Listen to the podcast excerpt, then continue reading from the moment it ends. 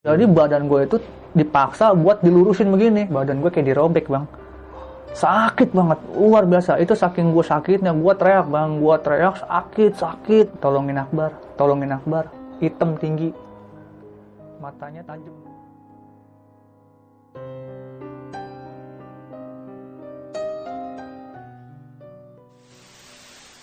Assalamualaikum warahmatullahi wabarakatuh. Balik lagi di besok pagi. Kali ini bareng gue Bang Mange, pria gemoy tanpa bahan pengawet. Masih dengan tema yang sama, nggak jauh-jauh dari dunia pendakian, terutama hal gaibnya nih. Dan di malam ini gue udah kedatangan salah satu narasumber nih. Jauh dari planet Namek. Langsung aja kita sapa narsum kita malam ini. Nah, selamat malam Bang Akbar. Selamat malam Bang Mange. Sehat nih. Alhamdulillah harus itu mas sekarang mas. Ah, kesibukannya apa nih sekarang bang? Masih di dunia trip bang. Oh masih di, oh iya Masih di dunia. masih di dunia trip ya. Betul. Dan kali ini lu pengen menceritakan tentang pengalaman lu ketika di gunung mana nih? Itu yang ke Gunung Burangrang saat gue trip di part pertama. Itu kira-kira tahun berapa bang? Tahun lalu bang. Oh baru tahun kemarin. Baru tahun Oke. kemarin. Sebelum masuk ke cerita, bagi teman-teman semua yang belum subscribe, silakan di subscribe terlebih dahulu, like, komen, dan share. Dan jangan lupa nyalain loncengnya nih, agar teman-teman semua nggak ketinggalan video terbaru dari besok pagi. Bang Akbar ini juga mempunyai OT ya bang ya, atau open trip nih bang. Ya. Boleh bang dipromosin aja bang. Eh, kalau untuk Instagram eh, jasa trip gua ya, itu namanya apang underscore adventure adventure new. Oh, Oke. Mm-mm. Nanti- Kalau IG pribadinya nama gua Desi Akbar underscore R. Oh, nanti kalau yang pengen kepo-kepo nih sama open tripnya Bang Akbar ya, langsung aja di japri di IG-nya langsung ya Bang ya. Siap. Oke. 24 jam. Bisa dikasih sedikit cerita nggak nih ketika pendakian lu di Gunung Bungrang pada tahun itu? Ya, jadi eh, sedikit cerita ya. Eh, jadi di Gunung Burangrang itu tahun lalu kurang lebih itu kalau nggak salah bulan Agustus bang. Itu gua pertama kali trip ke Burangrang. Gua ngalamin hal yang enak. Itu antara gimana ya? Kayaknya mah diserang fisik sama makhluk tertentu. Mungkin juga itu kesalahan gua ya. Kesalahan gua karena gua waktu ngiket tali flysheet sama tali double layer Hmm. ke pohon gua asal ikat aja, nggak nggak gua permisi atau apa. Itu udah saking capeknya kayak gitu. Kita skip dulu nih Bang ya. Oke, Kayaknya siap. epic banget nih cerita. Hmm. Mau naik gunung, nggak punya perlengkapannya. Masih minjem barang temen. Mahameru solusi yang tepat. Mahameru Survival Soul, brand perusahaan outdoor yang menjual perlengkapan pendakian seperti jaket, ransel, kemeja, sarung tangan, dan lain-lain. Buat kalian yang masih minjem barang temen, Udah deh, lupain aja. sudah saatnya kita beralih ke Mahameru Survival Soul.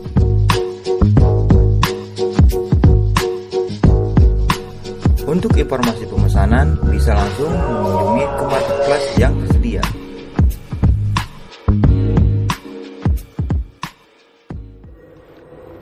Bagi teman-teman semua, disimak video ini sampai habis ya, agar nggak terjadi kesalahpahaman. Karena Bang Akbar ini akan menceritakan kenapa sebab dan akibat eh, rombongan Bang Akbar ini diteror oleh makhluk yang tak kasat mata.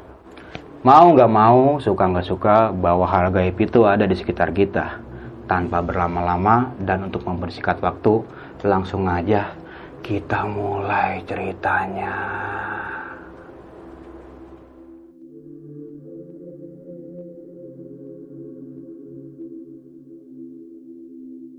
Ya, assalamualaikum warahmatullahi wabarakatuh. Perkenalkan nama saya Desya Akbar Ramadan. Biasa dipanggil Bang Akbar atau Bang Apang. Saya berasal dari Tambun, Bekasi. Jauh. Pada kisah satu ini, saya akan membawakan cerita tentang waktu saya pertama kali bikin, bukan pertama kali, maksudnya pertama kali ke gunung ini, ke Gunung Burangrang. Eh, itu pada saat itu saya mengadakan open trip. Bikin open trip pada tanggal 3 sampai 4 Oktober 2020 kemarin.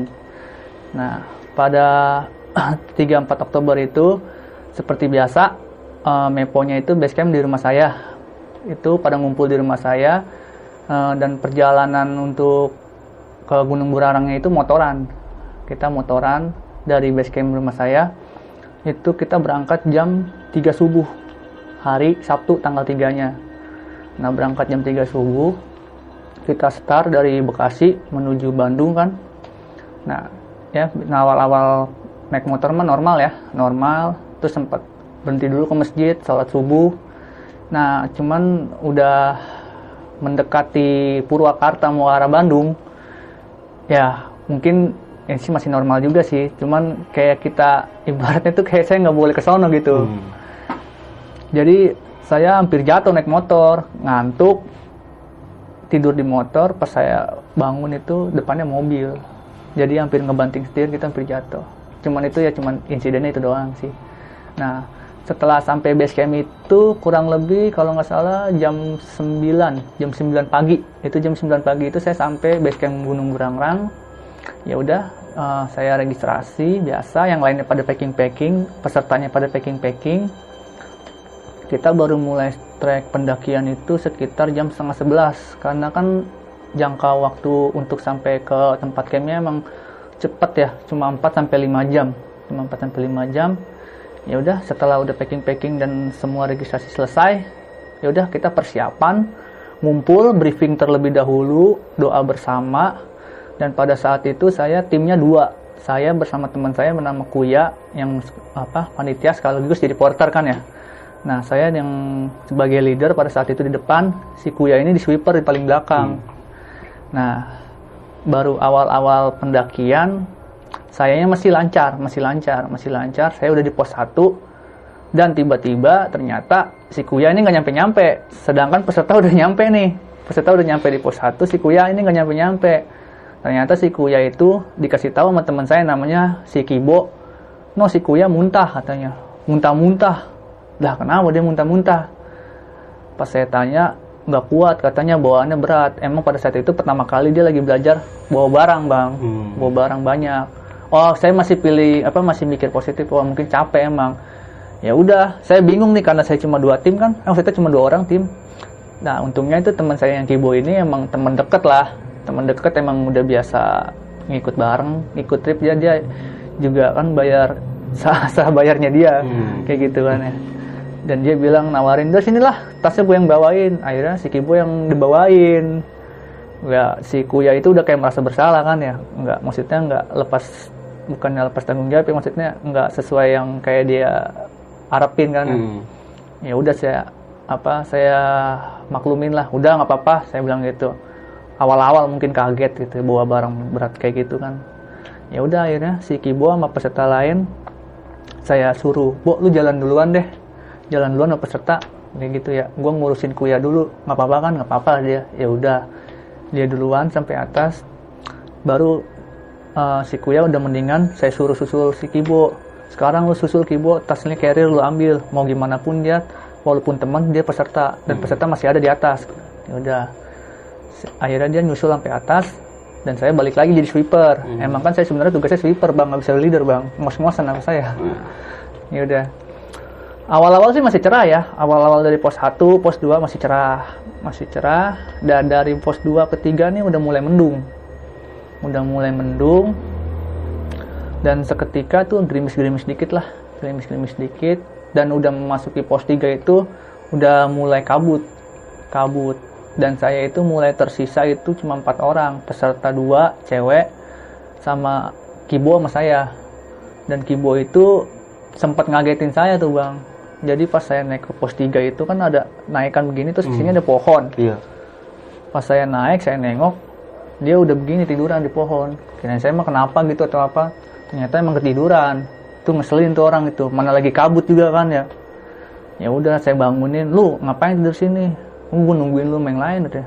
Ya udah jalan lagi sono lu. Tuh uber yang lain tuh sekalian nih. Bawa apa? Ajak nih yang lain biar gue di belakang ngawasin lu. Kayak gitu ya nah udah menjelang pos 4 ya, gue udah mulai tinggal sendiri nih tinggal sendiri. Yang lainnya udah di atas nih. Cuman si Kibo yang setia nih sama gue nungguin gue mulu. Gue tinggal berdua nih sama si Kibo. Dari pos 4 ke puncak si Kibo udah mulai ninggal-ninggalin dikit tapi dia nungguin tetap di depan nungguin kayak gitu. Itu gerimis tuh udah gerimis lagi gue nggak bawa jas hujan kan pada saat itu. Cuman kan emang gue walaupun nggak bawa jas hujan gue pakai flysheet gue bikin kayak barongsai begitu kan. Ya udah. Salahnya pada waktu itu gue salah pakai sepatu. Gue pakai sepatu yang licin banget waktu itu. Dan menuju puncaknya itu tanahnya tanah merah. Hmm. udah gitu naiknya naik begini kan vertikal begini. Gue beberapa kali jatuh di situ. Beberapa kali jatuh. Ya gitulah sempat diketawain juga masih Kibo jatuh lemah banget tuh gini gini gini. Au ah gitu kan ya. Jatuh. Ya udah sampai atas itu sampai puncak itu sekitar jam 4-an jam 4 lewat lah jam 4.15 ternyata eh, di situ udah hampir semuanya ya sampai atas semua. Dan udah ada yang bikin tenda satu. Ternyata yang bikin si Kuya. Bikin si Kuya. Ya udah akhirnya gue bilang kok kita nggak muncak nggak apa maksudnya nggak bikin tenda yang di puncak sebelah kanan gue bilang gitu ya yang turun ke bawah sebelah kanan penuh adanya pada saat itu penuh banget bang. Emang pada waktu itu burangrang lagi lagi digandrungin lah di situ lagi penuh banget. Ya udah akhirnya kita ngalah ke puncak yang sebelah kiri. Itu yang puncak Purwakarta nama jalurnya Mentari. Kita ke kiri masuk lagi ke dalam. Cuman kita dapat jalur apa bukan jalur ya maksudnya tempat tendanya itu gak enak. Turun miring gini ke bawah turun miring gini ke bawah ya udah saya emang kan namanya refleks udah langsung bikin tenda. Karena capek juga udah langsung bikin tenda. Saya bikin tenda ya asal bikin tenda aja. Bikin tenda ikat ikat ikat ikat bikin tenda tem. Udah diem. Pada saat itu waktu bikin tenda itu udah jam 5an udah hampir maghrib. Udah selesai bikin tenda ya udah saya melamun si Kibo apa ngobrol sama peserta lain si Kuyang ngobrol gitu saya ngelamun aja nggak tahu kenapa saya ngelamun. Hmm. ngelamunnya madep ke arah sono ke ujung ke ujung jalur trek apa mentari. Itu kan ujungnya tuh terbuka. Jadi kota-kota Subang kelihatan tuh Oh. di situ. Jadi saya ngelamun saya ngelamun begini bang jongkok begini lama tuh lumayan tuh hampir maghrib tuh. Nah pas udah menjelang maghrib saya mau bangun dong masuk ke dalam tenda. Saya mau nyuruh peserta suruh masuk peserta udah saya suruh masuk eh masuk masuk masuk dalam tenda. Udah masuk semua. Pas saya mau bangun itu saya nggak bisa bangun bang. Saya begini aja diem. Itu kalau saya bangun rasanya itu sakit banget bang. Sakitnya itu bener-bener kayak perut tuh kayak diikat tali bang. Sakit banget. Kalau saya paksa berdiri gini uh nggak nahan bang. Sakitnya sakit sakit luar biasa. Saya awal-awal ngiranya mah kan ya. Wah jangan-jangan gua mah nih atau apa kram perut nih. Hmm. gua kira begitu kan bang ya. Akhirnya gue coba apa minum apa tuh milanta kali gitu tuh minum, minum milanta gue coba minum milanta. Terus gue dikasih roti mungkin lu belum makan gue udah makan di bawah kan gue bilang gitu ya. Ya udah gue coba dah gue makan tuh rotinya gue minum lagi. Tetep bang kata gue ini bukan sakit gue bilang gitu. Gue bilang ini bukan sakit ini aneh nih kata gue gue coba bangun lagi nggak bisa. Akhirnya wah ini udah nggak beres nih dalam hati gue nih gue bilang tuh si Kibo. Si Kibo yang udah paham kan si Kuya udah pada paham juga kalau gue kenapa-napa. Ya udah Bo sama Kuya panggil Kuya itu suruh masukin gue ke carrier. Eh maksudnya masukin dalam gue masuk ke dalam tenda nih. Masukin gue ke dalam tenda. Gue diangkat. Jadi gue masih begini gue diangkat di dalam tenda. Nah gue udah udah pas udah di dapur tenda wah gue udah nggak tahan bang. Itu udah sakit banget udah sakit banget nih. Itu peserta pada keluar semua bang takut kali. Disangkanya gue kesurupan. Hmm. disangkanya gue kesurupan. Padahal gue nggak kesurupan. Gue waktu itu masih sadar. Sadar banget. Sakit. Tapi sakitnya minta minta ampun dah. Luar biasa sakit banget. Akhirnya gue ambil air gue sebotol tuh. Sebotol kecil lah yang sedang. Oh, kurang 8, Ah. 800 ya? ya segitu 6, 650 milian itu. Ada kan satu peserta nih yang rajin sholat nih bang. Selama di pendakian nih. Gue minta tolong sama dia. Dia sholat maghrib. Tolong bacain airnya takutnya gue ada apa-apa kan gue bilang gitu ya. Ya udah. Dia selesai sholat gue minum airnya bang. Gue minum airnya malah gue makin menjadi-jadi bang. Sakitnya makin menjadi-jadi. Akhirnya gue dimasukin ke dalam tenda. Satu waktu itu ada satu peserta namanya Govi dia yang tetap stay di situ. Yang lain pada keluar pada ketakutan. Dia tetap stay di situ. Gue ditidur apa didudukin di situ.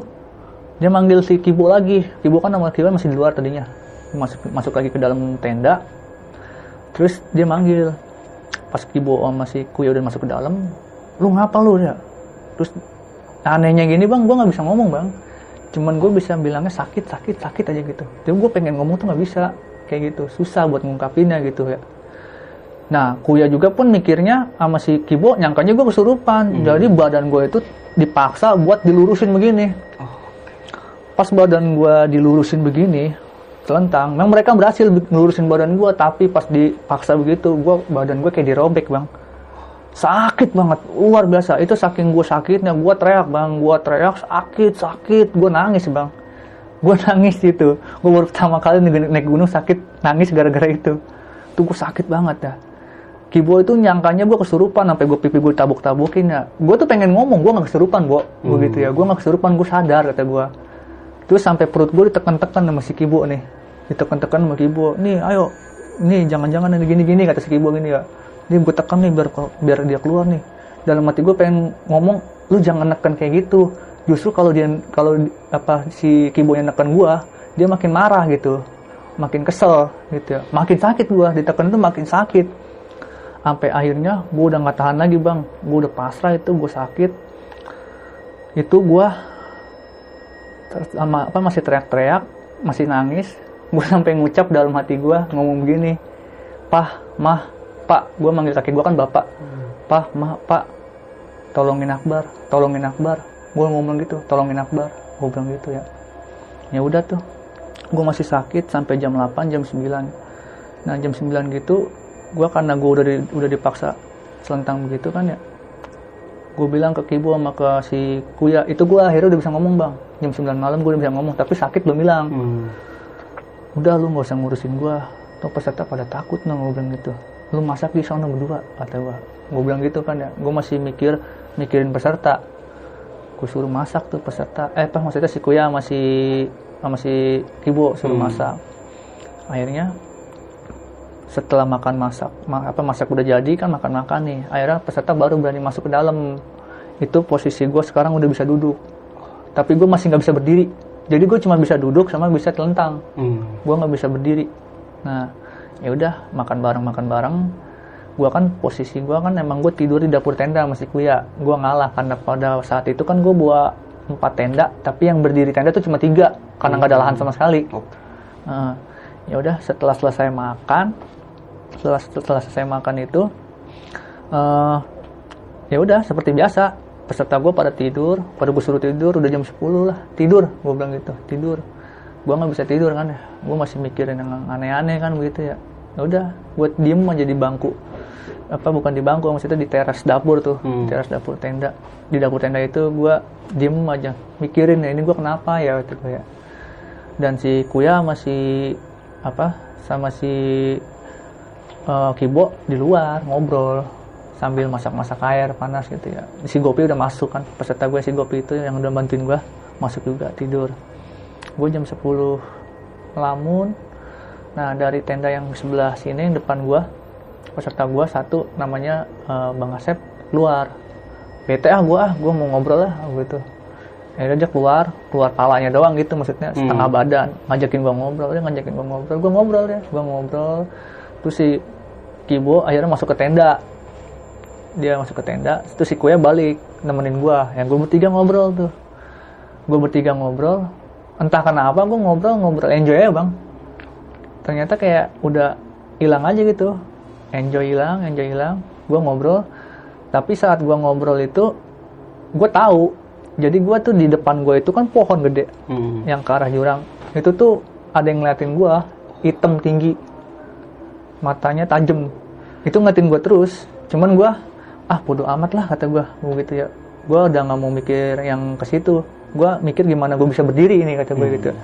Ya udah gua ngobrol tuh lumayan lama. Ngobrol itu sampai jam 12 sampai jam 12 gua ngobrol tiba-tiba kok badan gua gua begini-begini nih. Ih kok gak sakit kata gue ya. Badan gue udah enteng lagi. Badan gue udah enteng lagi. Gue bangun. Gue bangun. Terus si bang Asep ini sama si Kuya ini kayak kaget gue berdiri. Kayak gitu cuman dia nggak mau ngomong. Hmm. gue bilang temenin gue yuk. Ke itu ke depan lah duduk-duduk deh di luar gue bilang gitu. Gue mau duduk gue bilang gitu. Mau ngelihat kota-kota lampu-lampu kota gue bilang gitu.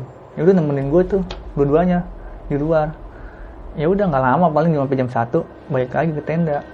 Balik lagi ke tenda karena udah malam juga ya udah deh kita tidur deh gue bilang gitu ya. Akhirnya gue sama yang lain pada tidur. Cuman ya habis gue tidur itu ternyata hujan bang. Wah hujan deras. Gue akhirnya nggak bisa tidur kan. Air udah di dapur tenda namanya di dapur tenda kan. Hmm. gue tidur udah sama kuya pakai SB udah kena basah kata gue gue ngeri hipo juga kan ya. Tadi gue tidur pakai sarung doang kata gue gue pakai ini aja lah pakai SB ya. Kata gue buat ngindarin hipo. Ya udah pas udah menjelang paginya si kuya ngomong. Dan itu gue baru nggak pas kuya ngomong bang itu lo kok pas kita lagi ngobrol lo kenapa bisa bangun bang? Kok lo bisa gerak-gerak sih? Si kuya ngomong gitu. Lah iya ya kuya. Gue bilang gitu ya. Gue juga nggak tahu kuy tiba-tiba gue bisa gerak sih ya kata gue ya. Nggak tahu sumpah nggak bohong gue gue nggak nggak tahu itu refleks. Kok gue bisa bisa bergerak. Dan gue waktu kita ngobrol bertiga itu gue enjoy ngobrol sama lo loh gue juga nggak tahu lo itu. Nggak ngerasa sakit sama sekali. Jadi itu pas menjelang habis makan peserta itu gue udah enjoy ngobrol bertiga sama dia. Itu anehnya situ dan yang gue ngelihat ada yang ngeliatin gue itu juga gue nggak ngerasa bodoh amat lah gitu gue padahal dia ngeliatin gue terus yang sosok hitam tinggi itu. Gue nggak nggak nggak menghiraukan itu. Kan gue masih mikirnya gimana nih gue sembuh supaya sembuh nih kata gue gitu kan ya. Ya udah. Akhirnya pas pagi mah udah normal. Normal foto-foto ya udah ya. Udah menjelang jam 10 jam 11 ya udah jam 11 turun nih. Nah pas gua turun turun turun pas di pos 3 masih normal pos 4 apalagi masih normal. Nah yang pas mau ke pos 2 ke pos 1 bang itu gua turun berdua masih gopi yang lain udah turun ke bawah semua. Nah, sama peserta gue nih yang sama yang gopi. Itu gua sih ngerasanya mah tetap masih jalan di trek ya. Nggak mungkin mau bengong ya. Masa jalan segede gitu gua bengong ya. Jadi kaki gue tuh keprosok ke jurang bang sebelah kanan. Teret tapi gua ngerasa kayak ada yang narik itu saking pas gua udah udah pasrah gua udah nggak bisa megangan apa apa jadi gua udah jatuh sebelah kanan teret ke sini. Nah si gopi megangin gua. Nah untungnya si gopi si gopi megangan megang gua si gopi lagi dipegang sama pendaki lain lewat. Jadi pada main tarik tarikan kalau gua sama gopi nggak ada yang megangin gua jatuh dua-duanya ke bawah. Nah di situ ternyata masih gua mikir apa ini masih gangguan yang semalam. Gua pas udah dibantuin sama pendaki lain gua malah diledekin sama pendaki lain bang jangan meleng bang. Makanya bang demi konten bang jatuh ke jurang kata gue kok bangke? Orang gue jatuh ke jurang malah dibilang demi konten. Emang gue megang video kata gue ya udahlah kata gue udah, udah capek juga kan biarin aja lah. Gue turun tuh ke bawah. Gue udah keturun ke bawah. Ya udah. Udah sampai bawah semua sih alhamdulillah sore tuh. Nah pas sampai bawah sore itu gue pulang jam 4 jam 4 sore udah pada pulang udah sampai Purwakarta ya udahlah bang. Pada nyebar. Hmm. pada mencar pada mencar. Malam udah pada sampai rumah tuh. Jam 8an gue udah nyampe rumah. Ya udah tumben-tumbenan tuh nyokap gua. Pas gua pulang dia nyambut gua kayak orang khawatir. Tumben tumben kata gua. Biasanya gua naik gunung ke mana pun ya biasa aja. Walaupun khawatir paling nanyanya di WA itu dia sampai buka buka pintu ngeliatin gua aneh gitu kayak ngeliatin gua aneh gitu. Ya udah gue mik nggak mikir apa apa ya. Gue capek mandi tidur. Besokan paginya gue cerita ke nyokap bokap gue ngalamin hal kayak gitu. Hmm. perut kayak diingkat maghrib maghrib apang teriak mah gue bilang gitu kan ya. Saking sakitnya sakit banget itu. Kayak diikat apang teriak cuman abang dalam hati ngomong mah pah pak abang bilang gitu bantuin tolong sakit banget bantuin tolong sakit banget. Langsung nyokap gua sama bokap gua tuh lihat-lihatan bang. Akhirnya nyokap gua ngomong jadi pas pada maghrib maghrib pada malam gua kesakitan itu ini nyokap gua denger suara di kamar gua suara orang teriak kenceng. Tapi suaranya dalam bawah tanah. Tapi ada di kamar gua. Dan kata nyokap gue itu suaranya kayak gua dan ternyata bokap gue juga denger. Cuman bokap gue denger nyokap gue denger pada saat itu mereka pada nggak ini pada nggak saling nanya. Baru nanyanya itu sebelum pas gue sebelum pulang pas sorenya nanyanya gitu. Ternyata mereka berdua saling denger. Dan suaranya sama kayak gitu. Dan nyokap gue itu katanya pas malam-malam itu yang pas gue lagi kesakitan itu itu nggak tahu kenapa nyokap gue tuh nangis nangis sejadi-jadinya nangis kepikiran gue mulu. Biasanya gue naik gunung ke mana pun dia nggak bakal kepikiran sampai kayak gitu. Nih nggak tahu nih tumben kenapa. Dia nangis terus kepikiran gue mulu. Nah mungkin itu karena kontak batin kali gue sama nyokap gue ya. Kayak gitu. Dan ternyata mereka itu bang denger. Jadi di kamar gue tuh ada suara orang teriak. Suara orang teriak kenceng. Suara suara tapi nggak minta tolong suara orang teriak aja gitu. Kayak orang kes- kesakitan. Tapi nyokap gua sama bokap gua itu sama-sama denger suaranya kayak suara gua. Kayak gitu. Gua pun langsung sontak kaget. Masa sih? Beneran? Wah berarti ibaratnya gua minta tolong dalam hati gua mungkin ya mungkin. Itu kontak batin gua nyampe. Ke nyokap lu. Ke nyokap sama bokap gua. Gua akhirnya besokan paginya gua iseng nih gua pergi nih ke tempat kakek gua di Sukatani Cikarang. Buat gua ceritain kayak gini gini gini ternyata kakek gua enggak. Berarti cuma nyokap bokap gua mungkin karena orang tua ya. Kayak gitu bang. Makanya gua sampai sekarang masih bingung ini apa gua kayaknya sih feeling gua ya feeling gua ya walaupun gua masih bingung kayak feeling gua ini karena kesalahan gua bang. Kesalahan gue saat gue masang tenda. Jadi masang tenda itu gue gue feelingnya sih di pohon itu bang di pohon itu. Jadi gue ngikat tali plyseed sama tali tali double layer itu asal ikat aja. Oh, asal ikat aja nggak pakai permisi lagi nggak asal numpang numpang lagi. Asal ikat aja gue asal ikat dan seketika ya perut gue yang ternyata yang diikat kayak gitu perut gue sakit banget diikat mungkin kalau orang-orang awam atau apa disangkanya mah atau kram ya. Tapi gue yang ngerasain itu bukan. Bukan bang. Beneran bukan. Itu tuh kalau lu mau tahu di perut gue itu kayak jalan bang. Itu uh, kayak jalan-jalan gitu kayak ntar kayak deret diikat kayak gitu apalagi yang pas ditarik ditidurin gitu masih kibo itu, itu kurang ngajar banget tuh si kibo asli sumpah. Kata gue kalau gue bisa ngomong kata gue itu gue teriakin lu bego lu pengen gue pengen gue gituin bang. Lu bego ngapain lu celentangin gue jadi gitu? Itu ditambah sakit gue bilang gitu ya. Tapi ya mungkin karena kibo juga nggak tahu kan Hmm. karena gue waktu itu juga nggak tahu kenapa gue nggak bisa ngomong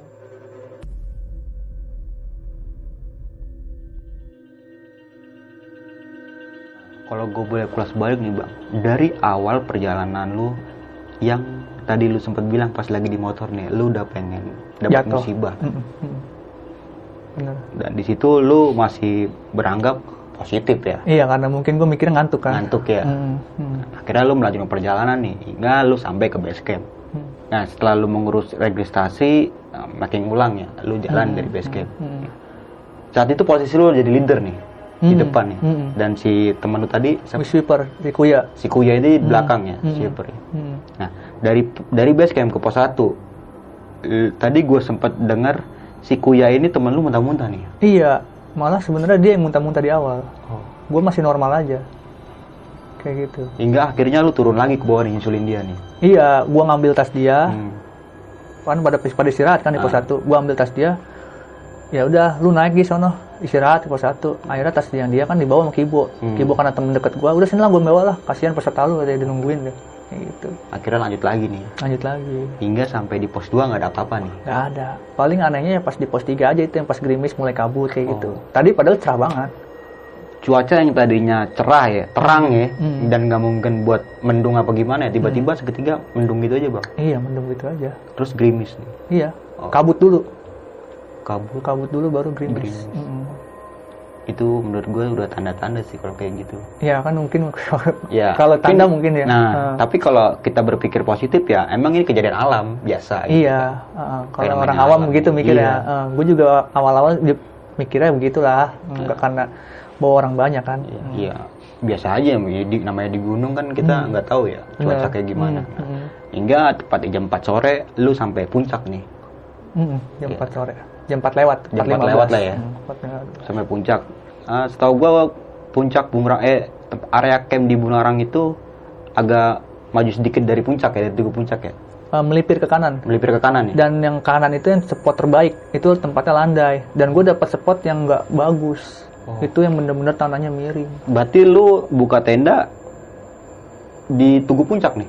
Enggak, yang di apa camp yang di Mentari. Oh iya. dari iya. puncak ke kiri Oh, bukan iya, yang ke iya. kanan cuman ya gitu gua nggak semua buka buka tenda karena nggak kebagian tempat bang Karena saat itu mungkin lagi antusias ya para iya pendaki. lagi rame banget Rame banget ya. lagi rame banget Dan lu akhirnya ya mau nggak mau nih walaupun tempat Iya mau nggak miring mau ya gua udah, uh, bantai aja dan nih. gua ngalah mau nggak mau ma- nggak mau mau nggak mau gua sama kuya tidur di dapur tenda Iya sih. Uh, walaupun pada saat itu sebenarnya gue bisa lah maksudnya kalau mau egois gue masuk ke dalam tenda kan gue lagi Nah, lagi ada masalah kan? Cuman kan gue masih mikirin peserta. Jadi gue tidur di dapur tenda sama kuya kayak gitu. Lu buka tenda, lu masang presit asal-asalan ya. iya gue gue aja ngiket udah. aja, bang di pohon saya ngiket aja. Itu juga gue nggak tahu ya tumben-tumbenan sih gue biasanya gue kalau ngiket tenda paling kalau nggak Bismillahirrahmanirrahim Ah, kalau ya? nggak permisi ya gue mau masang tenda gue bilang gitu. Ini nggak tahu asal barbar aja tumben aja gitu. Iket aja Kayak nggak biasanya berarti bang. iya kata gue apa gue diarahin apa gimana gue nggak ngerti dah Nah, setelah kena jadi, lu keluar nih tadi lu sempat bilang ya, lu sempat bengong ya tadi ya. Iya, pas pas gue selesai bikin tenda kan gue masih bisa berdiri dong. Ah. Ya, pas yang gue jongkok itu dari awal jongkok, ya, ternyata gue nggak bisa bangun bang. Itu kalau digambarin itu gue begini bang. Ini misalnya gue jongkok, gue begini aja, Begini aja nih berarti. begini aja. Itu gue sambil nengok yang ke arah kota Subang itu, Hmm. diem aja gue begini. Tapi temen lu masih sadar gak sih bang pas saat, saat lu lagi kayak gitu? Sadar bang, kan gue ngobrol sambil ngobrol. Gue sambil ngobrol dan gue mulai ngerasa sakitnya pas gue mau bangun. Oke. pas gue mau bangun astagfirullahaladzim itu sakitnya luar biasa bang nggak bisa digambarin mas sakitnya bener-bener kayak mungkin ya kalau lu tali di tangan diikat diginin kali Hmm. itu Pas waktu kejadian itu yang sakitnya itu di area bagian mana bang? nih Perut? bang tengah-tengah perut nih Oh. tengah-tengah perut Cet, kalau yang di dalam tenda yang udah ditelentangin sama kibo itu bukan kayak diikat lagi. Itu kayak dia di sini dia di sini dia di sini di sini jalan. Jadi tekan-tekan sama kibo. Hmm. gua gua kan gua nunjuk sakitnya di mana? Di sini. Ditekan sama kibo Ditekan sini. sama dia. gua bilang sini. Ditekan lagi sama sini. Dalam hatiku jangan ditekan. Makin mungkin sakit. mungkin beranggapan si Kibo ini kalau lu ini lagi kerasukan ya.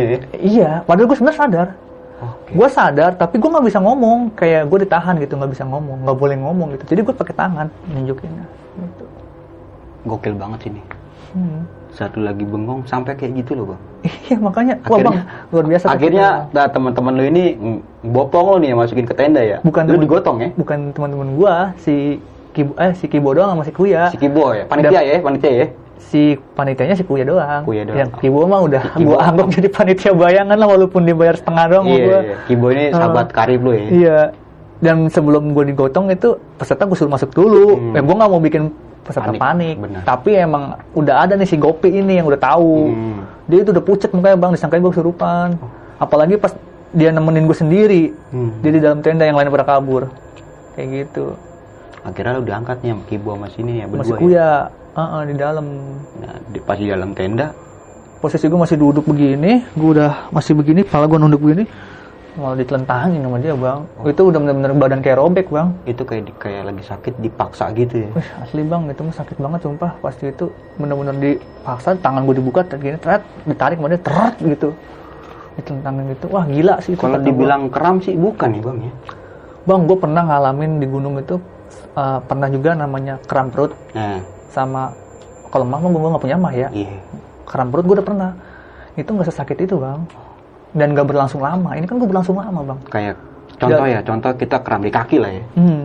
Hmm. Sering banget kan tuh Iya. kaki yang kram kaki. Hmm. Nah, itu kan sakit banget bang. sakit banget iya Nah, lebih berapa kali lipat dari sakit? Set, bang nggak bisa digambarin bang kalau misalnya seandainya pra- kram perut juga itu kan efek dari dari dari bara belum makan kan ya Hmm. sedangkan gue udah makan gue udah makan terus jam 12 di trek pun gue sama peserta gue suruh pada makan kan kayak gitu Di luar batas nalar kita sebagai iya manusia biasa. mungkin kalau orang yang bener-bener main pakai logika itu bilangnya kram perut Hmm. Tapi itu bukan kram perut bang, gue juga Lebih pernah ngerasain. sakitnya dari Iya, kram perut, ya? Itu gue pernah ngerasain kram perut. Bukan bang, sakit Nah. banget. Bang.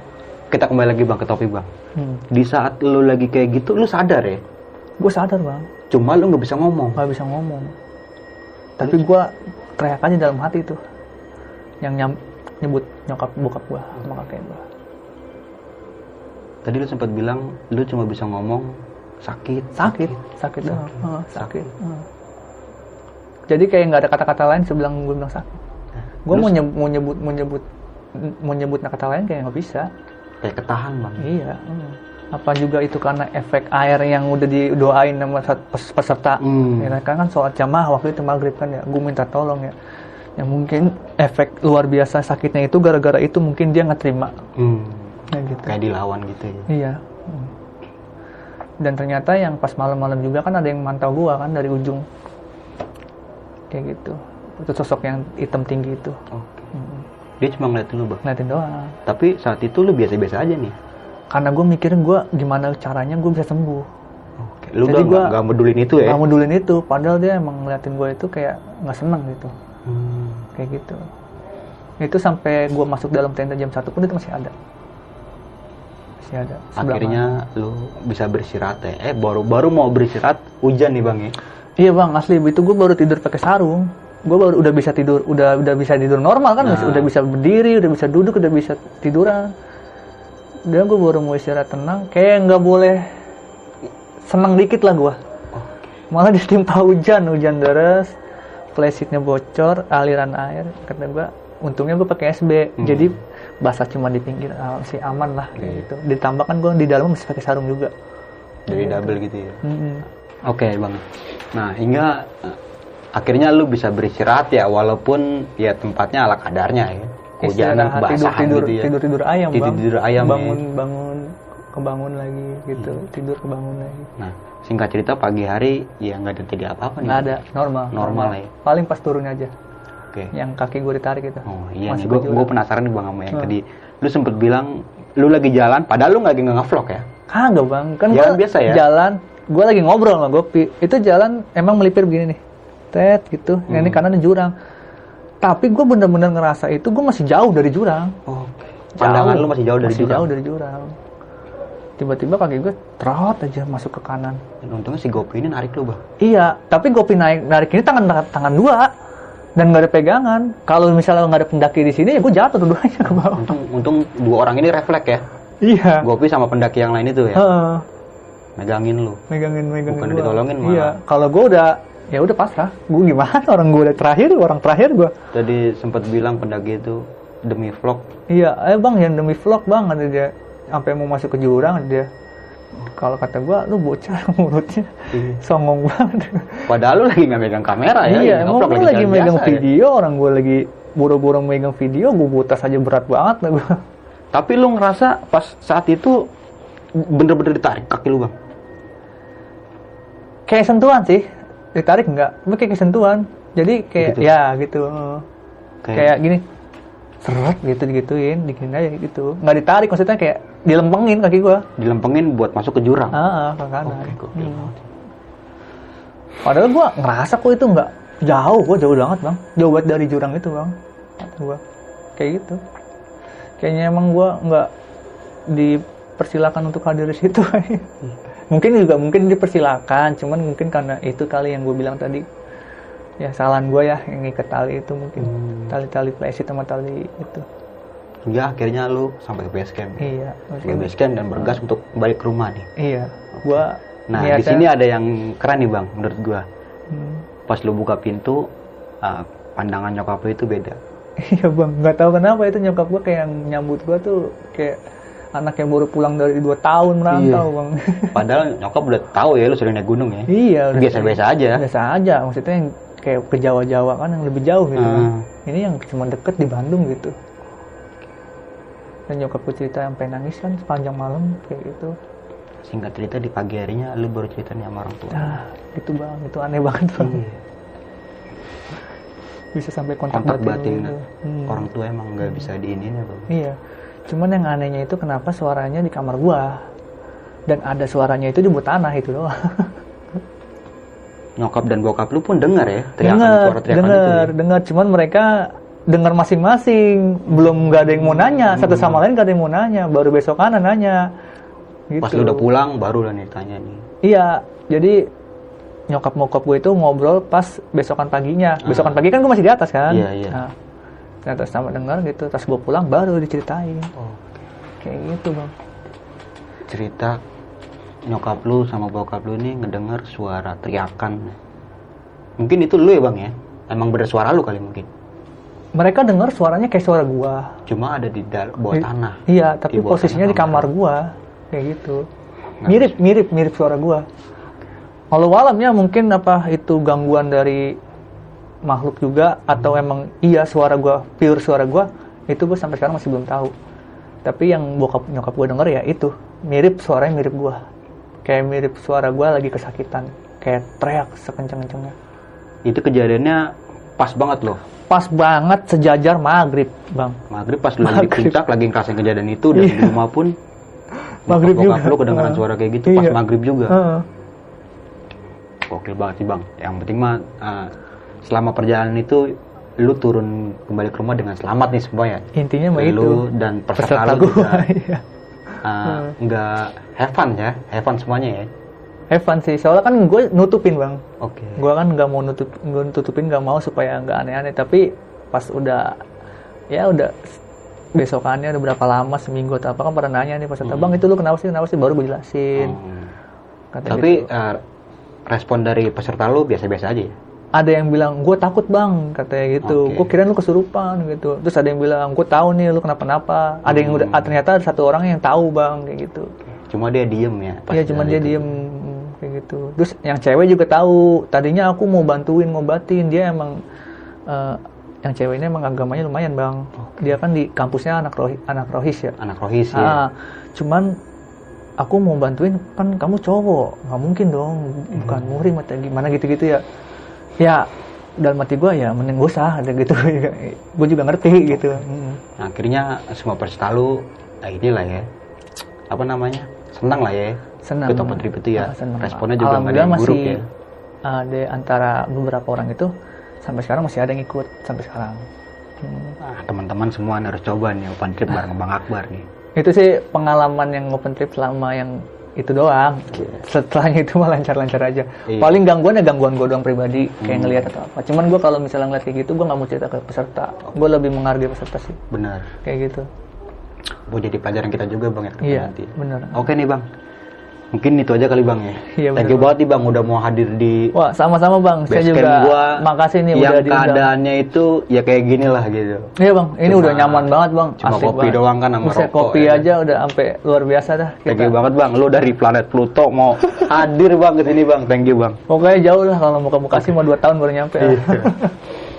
Oke nih Bang, sebelum kita mengakhiri cerita ya, Hmm, lu punya pesan-pesan gak nih buat teman-teman semua? Ada sih beberapa ya bang ya. Uh, Pesan-pesan gua mungkin ya kita lebih menghargai bukan meng- lebih menghargai alam aja ya. Kita mungkin hidup mau nggak mau kita emang hidup di ada di alam berbeda tuh ada ada makhluk lain ya.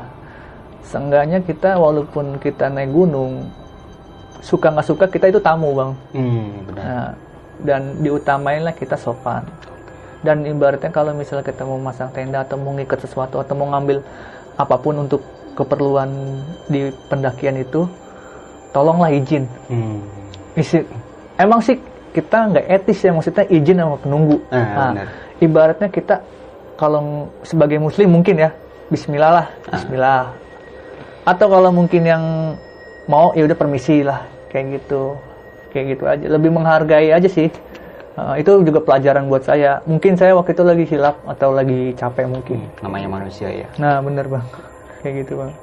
Mau tetap aja pokoknya mau gimana pun kita tamu. Udah intinya gitu bang.